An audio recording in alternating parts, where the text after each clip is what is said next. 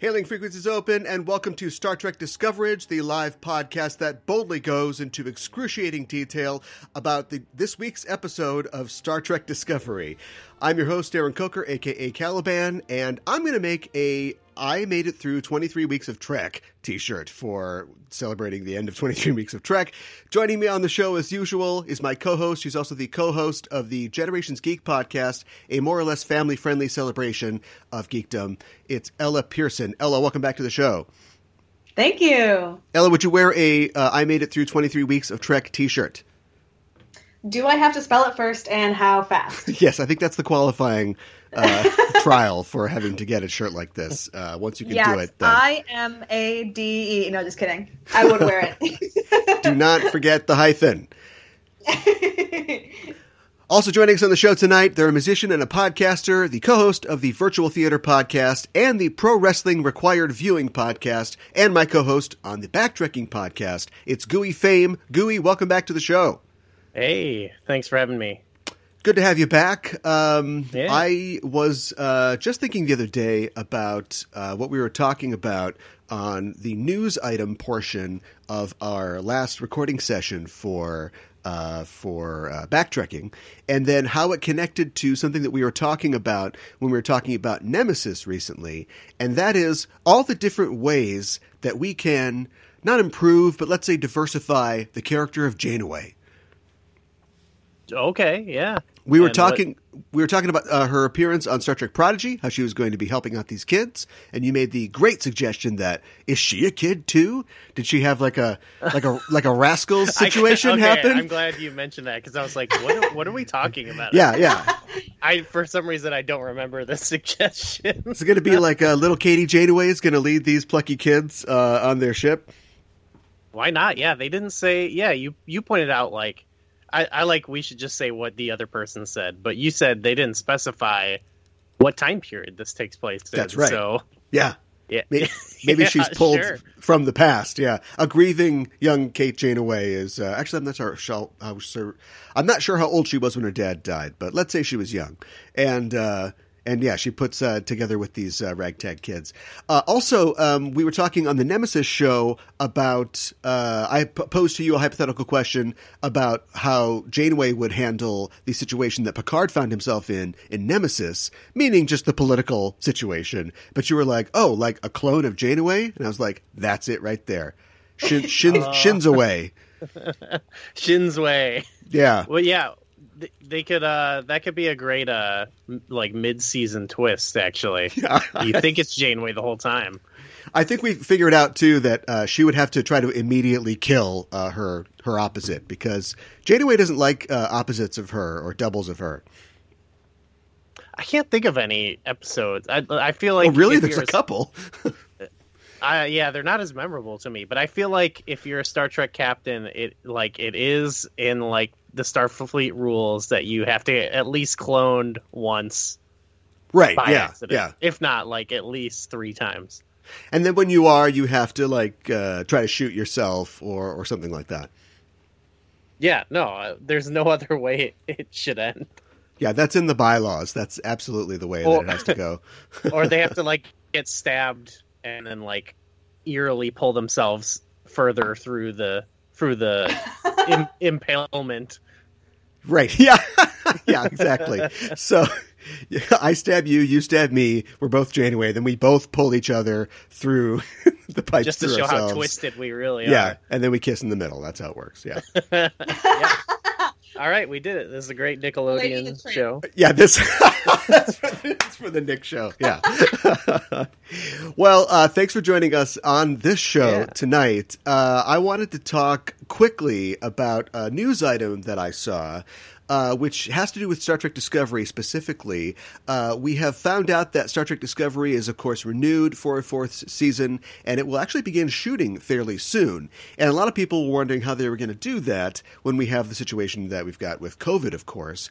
Um, it's scheduled to shoot the beginning of next month, November second. And Alex Kurtzman said, uh, Alex Kurtzman, official man who gets interviewed for Star Trek, although I think Mike McMahon is uh, is lapping him now, but uh, they were asking him how they're going to do it. And he revealed that they would be using um, an A R wall uh, in the same fashion that The Mandalorian does.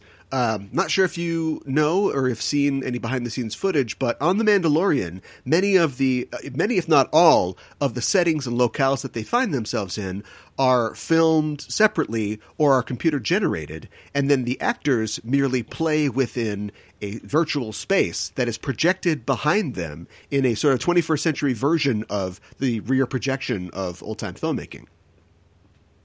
That sounds weird and bad.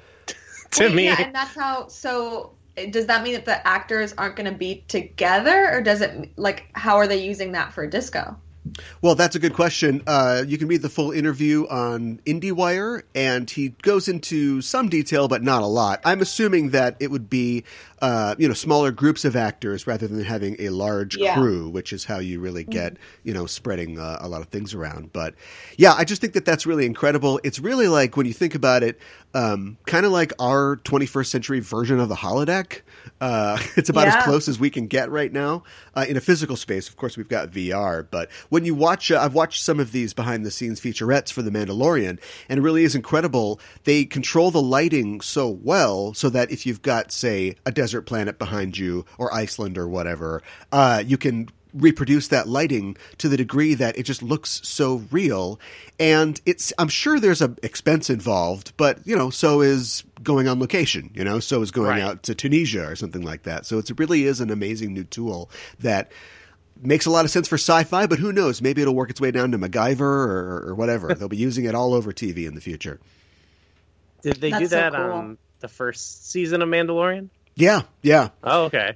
And it looked it looked good? Because I'm skeptical of this looking it, good. It looks so I've good. I've only seen a few episodes of The Mandalorian, but It, it, uh, like in the first like five episodes they use it, do you think? They used it all over, yeah. They used it in the very first looks... ep- the Ice Planet episode they used it. Are you serious? Yeah. Because it's sharp. That's a clean television show. and, and when you think about that first episode, if I'm remembering it correctly, like it begins on an ice planet, and then now we're talking about Star Wars on Star Trek, but you know, whatever. Uh, and Uh-oh. and then he goes into space and he goes to another planet, uh, which is like a desert planet. And so I, you know, getting you, you watch Star Wars, the films, where they, you know, green screens and all that stuff aside, they're shooting on lo- these locations, and you just get used to that as a visual feel for Star Wars. And I think it's one of the reasons that The Mandalorian works so well, because you immediately don't question, like, I'm watching a T V show, and these guys are, like, in the middle of a desert somewhere. Like, how do they do this? You don't even ask that. You just, oh, yeah, it's Star Wars. But that this is how they accomplish that. That's crazy. I had no idea. Yeah. And it's coming to Star Trek now. I can't wait till they employ this technology on young Sheldon. yes. yes, when young Sheldon went to Tatooine, yes. But I will be uh, looking to see uh, how it looks in, in season four. Uh, I'm very, very fascinated by this technology. Wow. Next on Star Wars, The Mandalorian, uh, we're going to go in. Yeah, get the right background in. Yeah, you don't want to see a Discovery back there.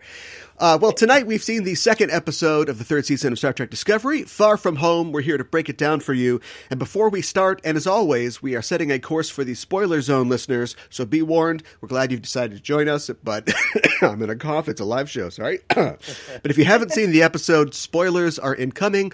The official synopsis for Far From Home is: after the U S S Discovery crash lands on a strange planet, the crew finds themselves racing against time to repair their ship. Meanwhile, Saru and Tilly embark on a perilous first contact mission in hopes of finding Burnham.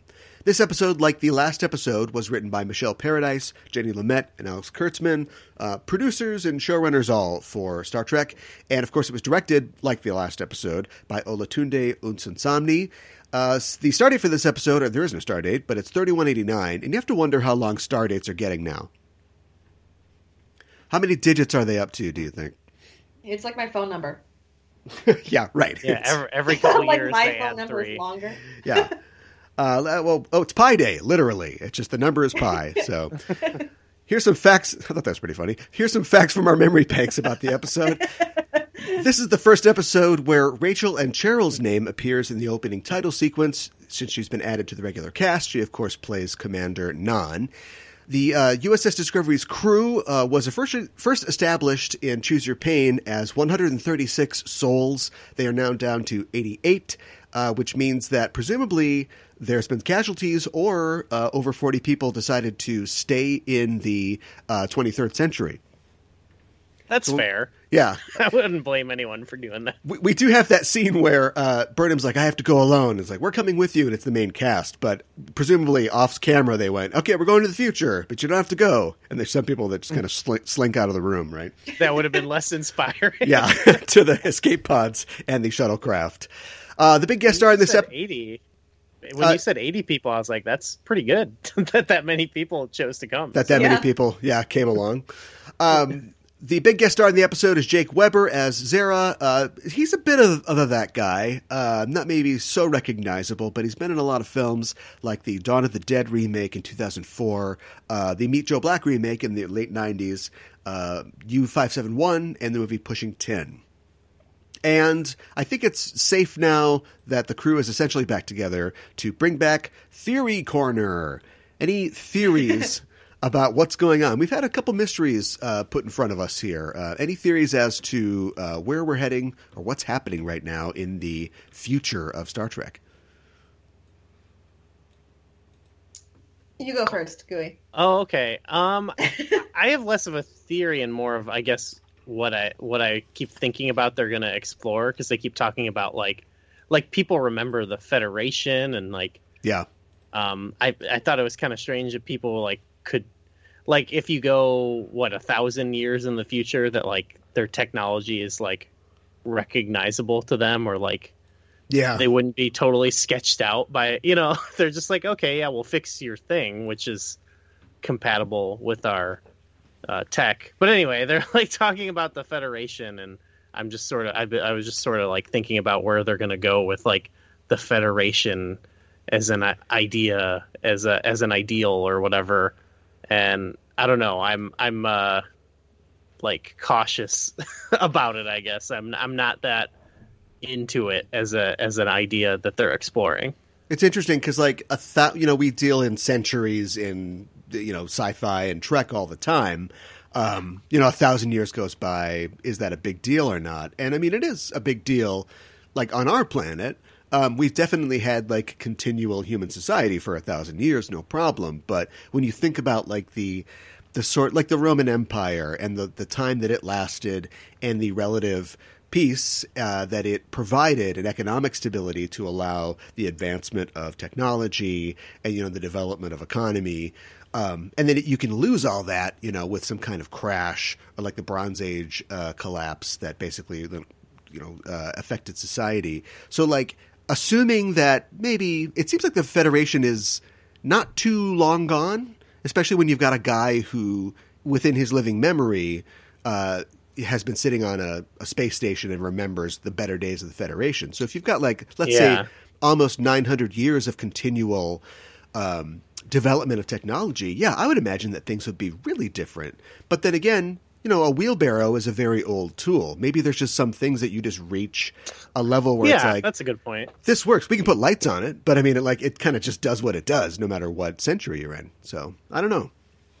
I'm I'm more, like, cautious, I guess, about, like, they, they keep holding up the Federation as, like, these are... This is the ideal we want to restore. But, like, I don't know. Maybe it's just, like, my own personal opinion. But I, I like the idea of, like... we want to uphold these values or whatever, but I, I care a lot less about it being centered around like this particular state, you know, like the, the political state of the United Federation of Planets, and more about like, you know, taking care of the people, you know, and, you know, especially cause it's, I'm sure this is like supposed to be some sort of like U S A metaphor that, that the Federation has become, you know? Yeah.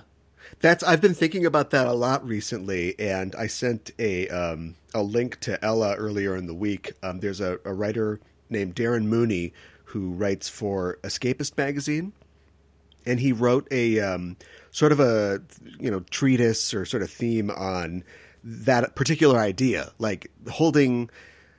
It's clear that like in this, you know, Star Trek has always been about the time that it's made in, about the now. And how this is clearly a metaphor for trying to restore uh, American democracy or trying to, you know, get back to our values, uh, you know, in more of a liberal way than that's usually um, brought up, you know, making the Federation great again. And he really kind of like digs into and don't say that. Well, I mean, you know, uh, he really kind of digs into that idea and talks about how it is troubling. Um, only liberals can hurt themselves this badly, but you know, how uh, it is troubling to like, what are we restoring here? Um, you know, this is a franchise that is very progressive, but has taken a long time to add even the most basic, what we think of as progressive elements to it uh, in, in the twenty-first century, and how it has its kind of roots and D N A in this sort of American exceptionalism and this, um, and like Cold War philosophy. And I should, I'll tell you what, it's, um, it's on The Escapist. Like I said, it's Darren Mooney. The title of the article, if anybody's interested, is uh, even in its third season, Discovery shows Star Trek's future is stuck in its past. And yeah. I, I thought it was very, exactly. yeah, it's a good title. It's a long title. It's a good title. Um, but like I said, um, I've been thinking about that as well. Um, and I think that that's, we don't have to dig it all out now, but uh, it's something that yeah. uh, I think will unfold hopefully uh, thoughtfully as, as the, uh, the show goes on. I want to talk about the burn. Um, wait, I want to wait. I want to keep talking about the article for a second. Oh, Ella, yeah. Yeah. Ella, tell me what you thought Just about the article. That, and I only saw it today.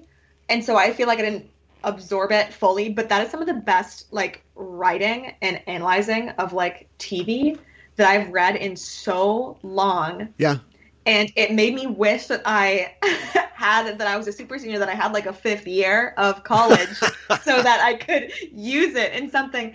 It's so stunning. And I really like, I feel like the point to be made is that he was so right in saying that like Star Trek has never really confronted directly like using the Federation as a parallel for the U S, it's never really confronted directly um, our own issues. And yeah. so to then skip to this season of Disco and, like you said, try to make the Federation great again, it's like we've never fully um, criticized the issues within ourselves. And so then to be like, well, we're the, here's how, here's the good in us. Yeah. It's so, it's so hard to get there without without first being like, well, here's the bad within us, because even the, you know, it was like mm-hmm. the last couple seasons, even our like Leland still felt so separate because like yeah. something was controlling him, even though it was something that Starfleet created, something was controlling him. Yeah. I don't know. I just e- no, that's yeah. Even when cracks in the edifice are explored, it's yeah. always bad admirals. Uh, it's, it's mm-hmm. Section thirty-one. It's outside forces like like Leland, and it's never. Yeah. You know, the, the problem now is, like, to, just to use a modern parallel, it's like, mm-hmm. Nixon, what a crazy guy. Man, he almost ruined this country. What was he doing?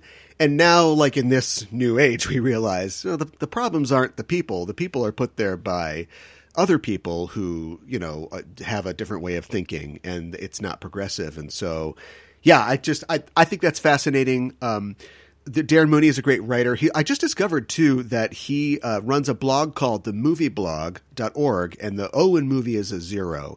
And he has been writing, like, uh, reviews of Trek episodes and essays for years. And I've oh been using – I use them as, like, reference when I'm developing uh, scripts for shows.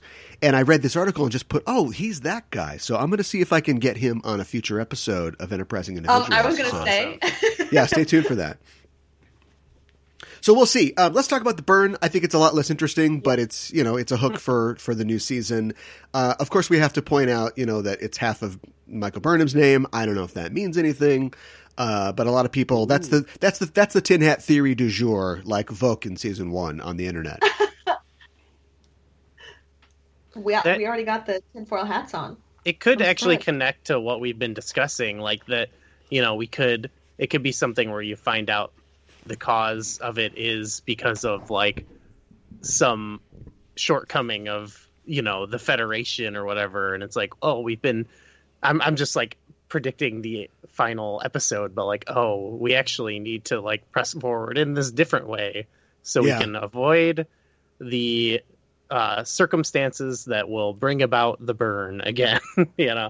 Well, I mean, it's it's it's absolutely a fossil fuels, uh, you know, climate change metaphor. Oh yeah, do like you think? I, well, I'm just assuming that. So we don't know yet. We're just talking about. We're off and running, talking about the episode here. So here we go. Like they crash on the same planet that Burnham crashed on, right? It's mm-hmm. the Iceland planet? I think planet? so. Yeah. And she didn't yep, encounter... That, yeah, uh-huh. Reykjavik. She, yeah, right. Planet Reykjavik. And she didn't encounter... Um, I thought it was Death Stranding they crashed on. Oh, so popular, Iceland. So so hot, so cold right now. Um, and they didn't... Or she didn't encounter any of the Avatar rocks or anything like that, right? So, like, did something happen after she left, presumably? Or... Maybe just this, you know, they only grow in this part of the planet. Okay, something. Possibly. Different, you know, uh, areas of biodiversity, you know. It just seemed like it, you know, it's playing up this idea of ecological disaster and there's mm-hmm. parasitic ice that, you know, will destroy you and your, and your, your ships and the things you've built and gravitational fluctuations and, um, and did, that sort of thing. I didn't think there was, like, much thought behind the parasitic ice because it just...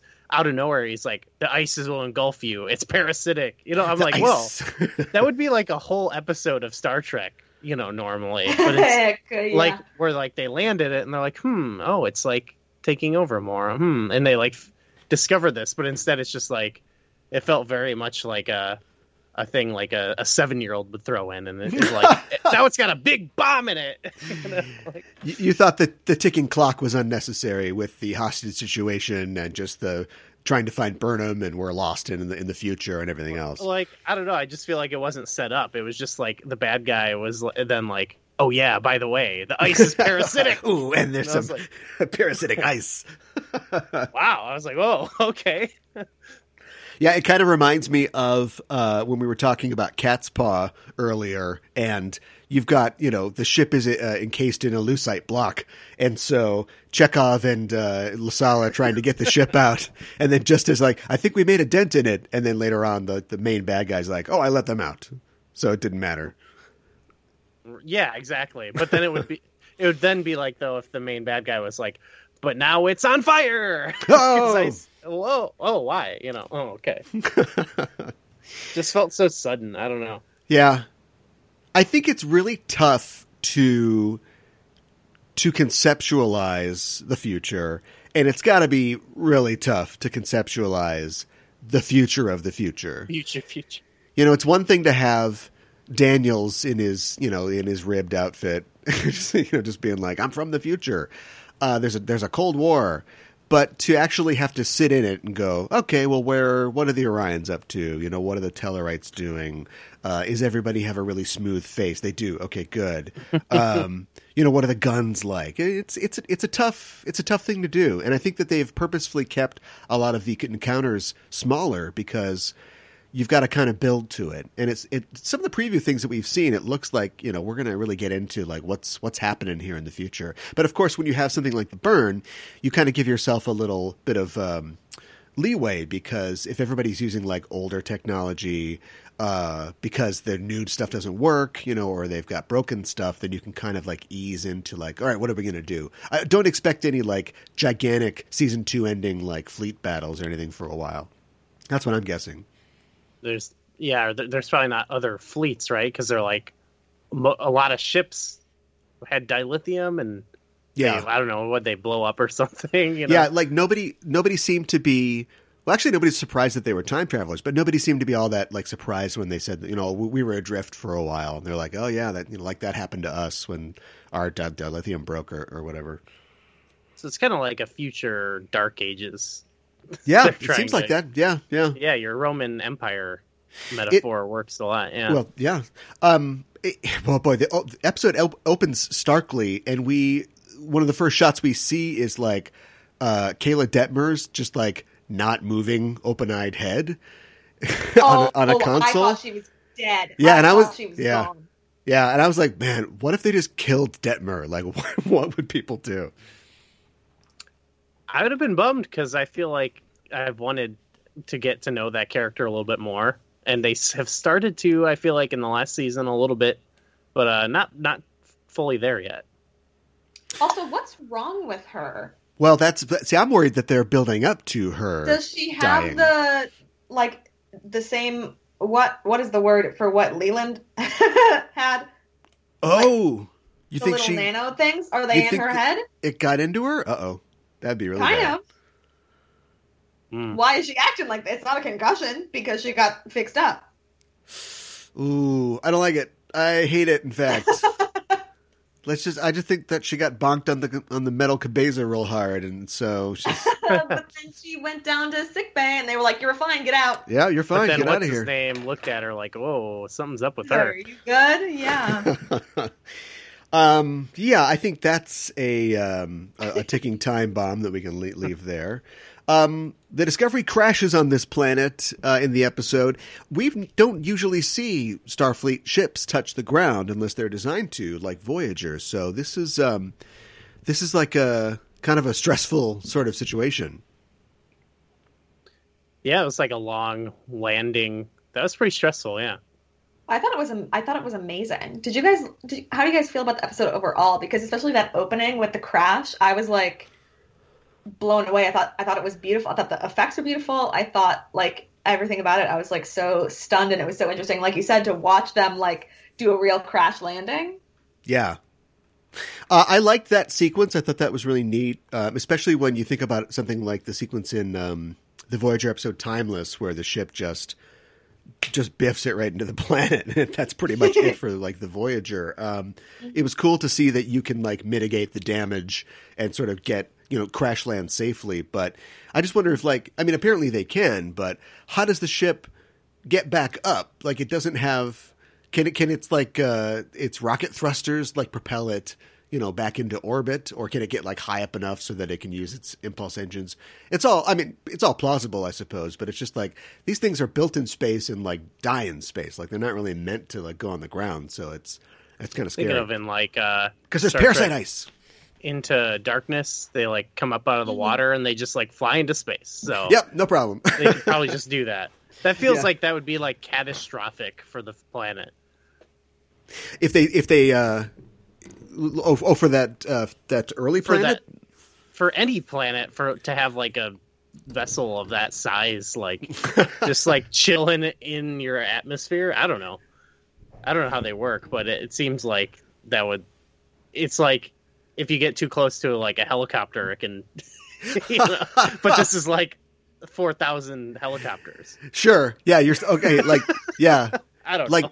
You're saying like the, the downforce of either yeah. the rockets or the fields that it would take a three and a half million ton heat. Ship into orbit would like, yeah, cause yeah. a new grand. Like they parked on the, they parked on the Great Barrier Reef and then took off yeah. and then hit the engine. Ooh, no. yeah. yeah, that Ooh, parasite ice is going to be all like white when they're leaving, all white and dead, like the barrier no, like reef. The... God. Like, yeah, it was a parasitic ice, but you killed it. yeah.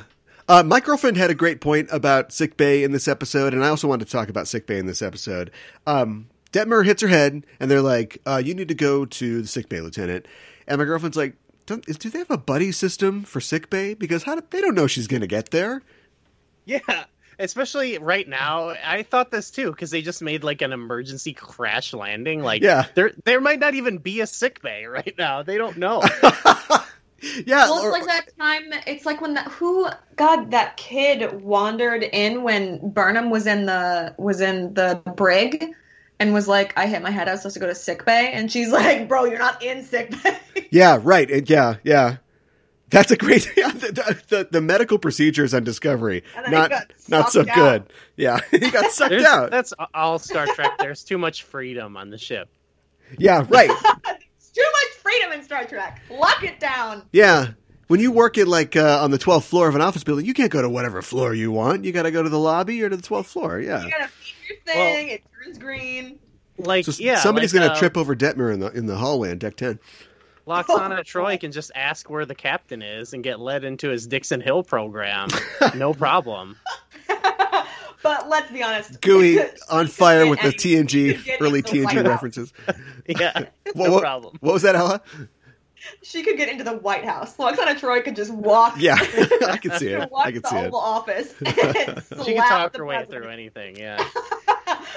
Also, like, they're they're releasing – I know that um, this is a triage situation, like, everybody's hurt, but they're releasing people from sickbay who are not not well. Like, Jet, maybe it's an old in- injury resistant to uh, twenty-third century technology. There's nothing they can do. But, you know, he's he Paul's not ready to leave sickbay, and now he's crawling around through Jeffrey's tubes. And then they call for – They call for Culber, and he's not the chief medical officer, so maybe he do- does house calls. He shows up, and he's in like a completely bloody like Starfleet medical uniform. And it's just like, change your jacket. Like they must have like, uh, first of all, why aren't they in scrubs, you know, or aprons with uh, P P E? It's but yeah, but he just maybe comes that's out. That's an issue they've solved in the future. Oh, it's it's all sterile. Like they just have like, like U V yeah. beams shoot out and they, sterilize. Yeah, they all don't blood. Get headaches and when you like, become yeah. uh, like a medical officer, they just laser you. You're hairless and you're perfect at all times. You don't even need to wash your hands. He still looks like he works in a butcher shop. It's an emergency. You think he's going to stop and replicate a new uniform? That actually, I, yeah, I it would be not. very easy to do cha- costume changes in this situation. Costume. You Maybe. What if, what if the replicators are down? That's true. But have a closet with a couple white jackets in it. I don't know. Or just hose them down. Just funny. Take them back. Just hose them down. Hose it down. Take a sonic shower real quick before you go help your dying partner. Yeah. Also, can I? I'm confused about the status of their relationship. Okay, uh, uh, Paul and... Where did we uh, end? Yeah. Yeah. Because I, I thought... I forgot the last murky. season. So. Me too. Well, everything I want, and it goes right out the other ear. Things were but. tense between them, uh, especially as Culber was sort of screwing his head back on after he, you know, yeah. was resurrected. But then in the finale, he just kind of was like... After Stamets was hurt, he's like, oh, I'm here for you, everything, you know, I'll be with you, and... Yeah. So I guess they're okay. Oh, right? Yeah. I wish you guys, I was messaging Mo, who's been on the show, at Sound of Cosplay. Yeah. Um, and obviously it's the middle of the night in Austria, and so Mo is asleep. But I was like, Mo, I don't know what's going on. You got to be on call. Come on. It's like, Mo, wake up. Dude. Like Culber, yeah. Trek time. Uh, also, as far as like their... Um, Uh, uh, what do you call it? Just, uh, you know, their uh, blood safety stuff. Uh, this guy's just shoveling like chunks of Leland into a, into a box. That was so icky, but I love him. He was so funny. Whoever that like extra was that, you know, doing the dirty work. I think his name was Sean, but I've already forgotten. Yeah. His um, character's name was Gene because I had the subtitles on oh, and okay. I said, I'm in love. Um, I'm in love with I was Chunk also Boy. Like, that's disgusting. Shovel some more brains. I, I have a question, or like maybe like a weird thing. Maybe you guys don't won't agree with me, but you mentioned their relationship, and I was yeah. thinking, I don't think anybody on this show has like a neutral interaction with another person. Like it's either yeah. insane hostility or bickering or overt affection, and no one is ever just like having a normal me. conversation. Okay, yeah. Like no one's ever just like discussing a thing normally, which uh-huh. it would be boring if that's all it was. But like everyone is either jumping down someone's throat or like, I love you more than anything. You know, I'm like, like okay. Zorzo with Linus, she's like, I bet you just see everything. Yeah, it makes sense like, that I she do. would be intense. Yeah, but yeah, I don't know. I, I, I'm kind of off put by that a little bit. It's like, it feels just like constant heightened emotions, and I and I get it's a tense situation, but or it's like know. everybody, yeah, it's television. Everybody or everybody's yeah, yeah. um kind of lecturing each other, like everybody's. Yeah. Uh, and I know, like part of it is is exposition. So somebody's like, "Well, I don't want to do that." Well, you know, officer, that we have to do da da da da da da. And so, yeah, I think it's like partially a device to kind of get the story moving, but it's also, yeah, there is a lot of this tension. You're not supposed to have that in the military. You know, the, the people with one pip are supposed to shut up, and then the people with the four yeah. pips can do whatever they want. But there yeah, was a lot of kind of kind of brinksmanship. When they have to argue about it when yeah. there's an authority struggle. Giorgio not... and Saru. Exactly. Yeah. That. Yeah. I mean, that's an interesting storyline for sure. I, I'm not trying to be someone who's like, back in my day, Star Trek, they all got along and they all did their jobs good. But I do feel like they're always arguing or in love, and the camera is always spinning around. And I'm like, I just want. And there's too many lights. Calm Maybe they're down. all dizzy. Yeah, they're all nauseous. Detmer is dizzy. Paul is dizzy. Yeah, right. Everyone's dizzy. Well, they're organically dizzy. Everybody else is dizzy from the camera. Yeah. Um, I, I like how Saru is so by the book that he keeps calling himself acting captain, and it's like, look left, look right. Oh, there ain't no yeah. federation, buddy. You're whatever. You're admiral. You're whatever you want to be now. That's that's cool though. That's gonna be his story. I feel like, right? Yeah, I think so. Um, because he obviously the idea of holding your ideals. Um, in place is a big part of this. And we see that in this episode when we get into the um, saloon standoff and Saru's not even, I mean, at the end when they get the drop on them, he's like, okay, let's all, you know, punch him or, or run or whatever. But um, even after they, they horribly kill that guy, he's like, all right, look, we're going to make you a fair deal. We'll, we'll give you X amount of dilithium and then we'll leave. And that's what we're going to do here because we're not going to take your threats, but also we're not going to resort to violence because we don't do that. And I like that. And I, I hope he's able to maintain that, but I think that's going to get challenged as the show goes on. I, I like too. He had his little, he did have a nice little talk when they were on their way there and he got to be kind of like supportive and captainly. Yeah. yeah, that, yeah. Was- that was such a good moment between him and Tilly when he told her that she made a good first impression. That was, I almost yeah. burst into tears. Yeah, uh, I, I like that how their relationship is developing. Um, also, I like the I like the fact that when you split characters up, it gives you a chance to sort of explore things. And I, I can't believe – I mean, we talked about this last week, and I kind of felt like they probably were going to get back together. But it looks like, you know, our crew is going to be reunited. But like on one show, we've got Saru going, now put the gun down. Let's talk about this. We'll give you some dilithium. And on another show, we've got Burnham kills like twenty guys. Like they just, is that Tellarite exchange even open anymore after the, uh, all the employees were killed? Like it's just. Well, she's also a, with uh, Book. Yeah. Book so should... He was like, you know, shoot them. And she was still high. She was right. so stoned. Like she was, she was having a great time. Some people, they get, you know, mellow. She kills twenty people. She had like eight bars of Xanax. She was doing great. I, I was sort of like excited about the premise of like uh, Saru coming into his own more, and I, I was oh, like, yeah. when when they got back together, I was I'm sure they're still going to do that, but I was like, kind of what'll like I, he feels. I feel like just because Burnham is like maybe the main character, but I feel like he feels more uh, at a disadvantage when she's not there, you know? So yeah, like, they played up their connection and their rivalry a lot in the early seasons of the show, right? But like, yeah. hopefully he does, because Burnham, you know, she takes up a lot of air yeah, in the room. Best friends. Yeah, but they are best friends, though. I mean, hopefully we'll get to see now that their circumstances yeah. are totally changed, like how they continue to, to support each other. And there's going to be like a bud triangle, because there's also yeah. Giorgio, and she's feuding with him. Right, right. Bud triangle. So, bud triangle. um, let's see. That's when you've got Larry Bud Melman, uh, R. Bud Dwyer, and Air Bud. Air Bud, yeah. And they're all Air Bud. Budweiser Light. Yeah, they're all drinking buds and uh, trying to work it out.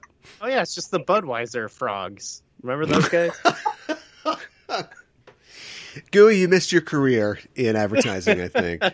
Or you still you still can do it. Um, I uh, let's see. Anything else? I've got a couple more things. Anybody else have any uh, comments uh, about where things are going, or just about the episode in general? I'm just so I liked it so much. I thought it was amazing.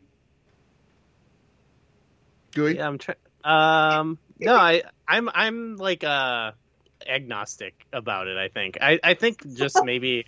I do. I am like a, a Trek grump a little bit, and I it's just not. I don't think it totally clicks with me, but I'm not like a, angry about it or anything.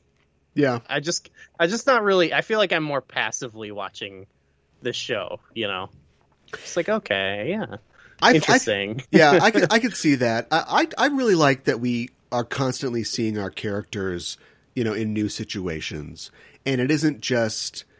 You know, you get that in other forms of Trek, but sometimes it's, oh, the nobody's shooting on the Gunsmoke set today, so we're going to do a cowboy episode of Star Trek. Or sometimes it's uh, these alien guys with mullets brought a board game that you get sucked into onto D S nine, and let's yes. never talk about this episode again. And at least they are they're, they're pushing the characters to be in new situations. You know, we gotta.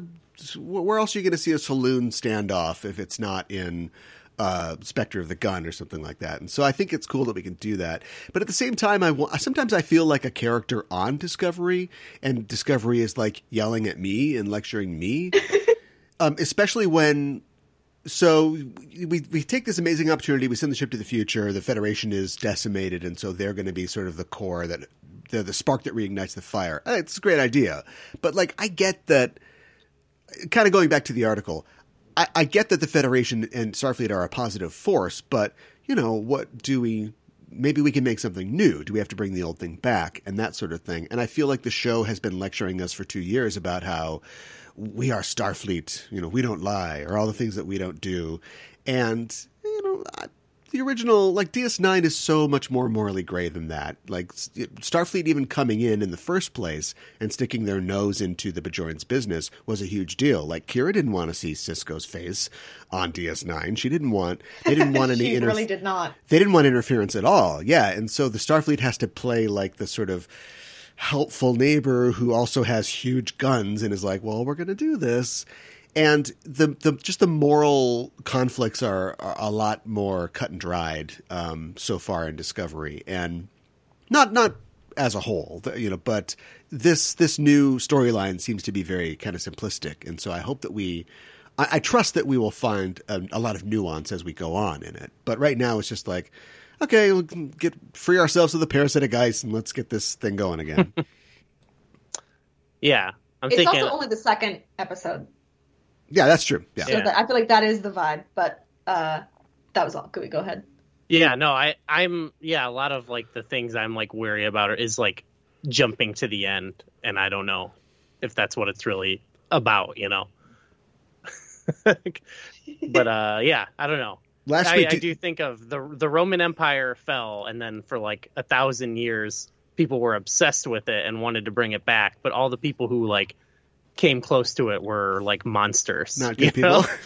yeah. So that's not not to say like the feder like I don't know. That's just how I feel. It's like why are you, we we don't need to bring back this space empire. We need to, you know, I don't know. I don't care. I don't care where the good vibes are coming from as long as they're good vibes. That's all I'm saying. Just keep bringing those good vibes. yeah. I, if if the Ferengi Alliance is bringing the good vibes, that's fine with me. Yes. You know, maybe with a thousand years of development, uh, the Ferengi, uh, whatever they're called now, uh, have got their stuff worked out. They're like, yeah, I know we were pretty bad to women before. We really regret that part of our uh, more. Wouldn't more that tea. Be sweet if if it turned out that like the Federation collapsed because it sucked, but the Ferengis were like woke kings, you know? Yeah, it took him a long time. I knew him in college. Oh boy, you didn't want to know him, but now he's uh, yeah, he's, he's a nice, better, better guy. Um, boy, that that Roman oh Empire God. comment was really chilling. So maybe let's just move on, I guess. I liked their vape guns. Now hear me out. They had these guns. They were very.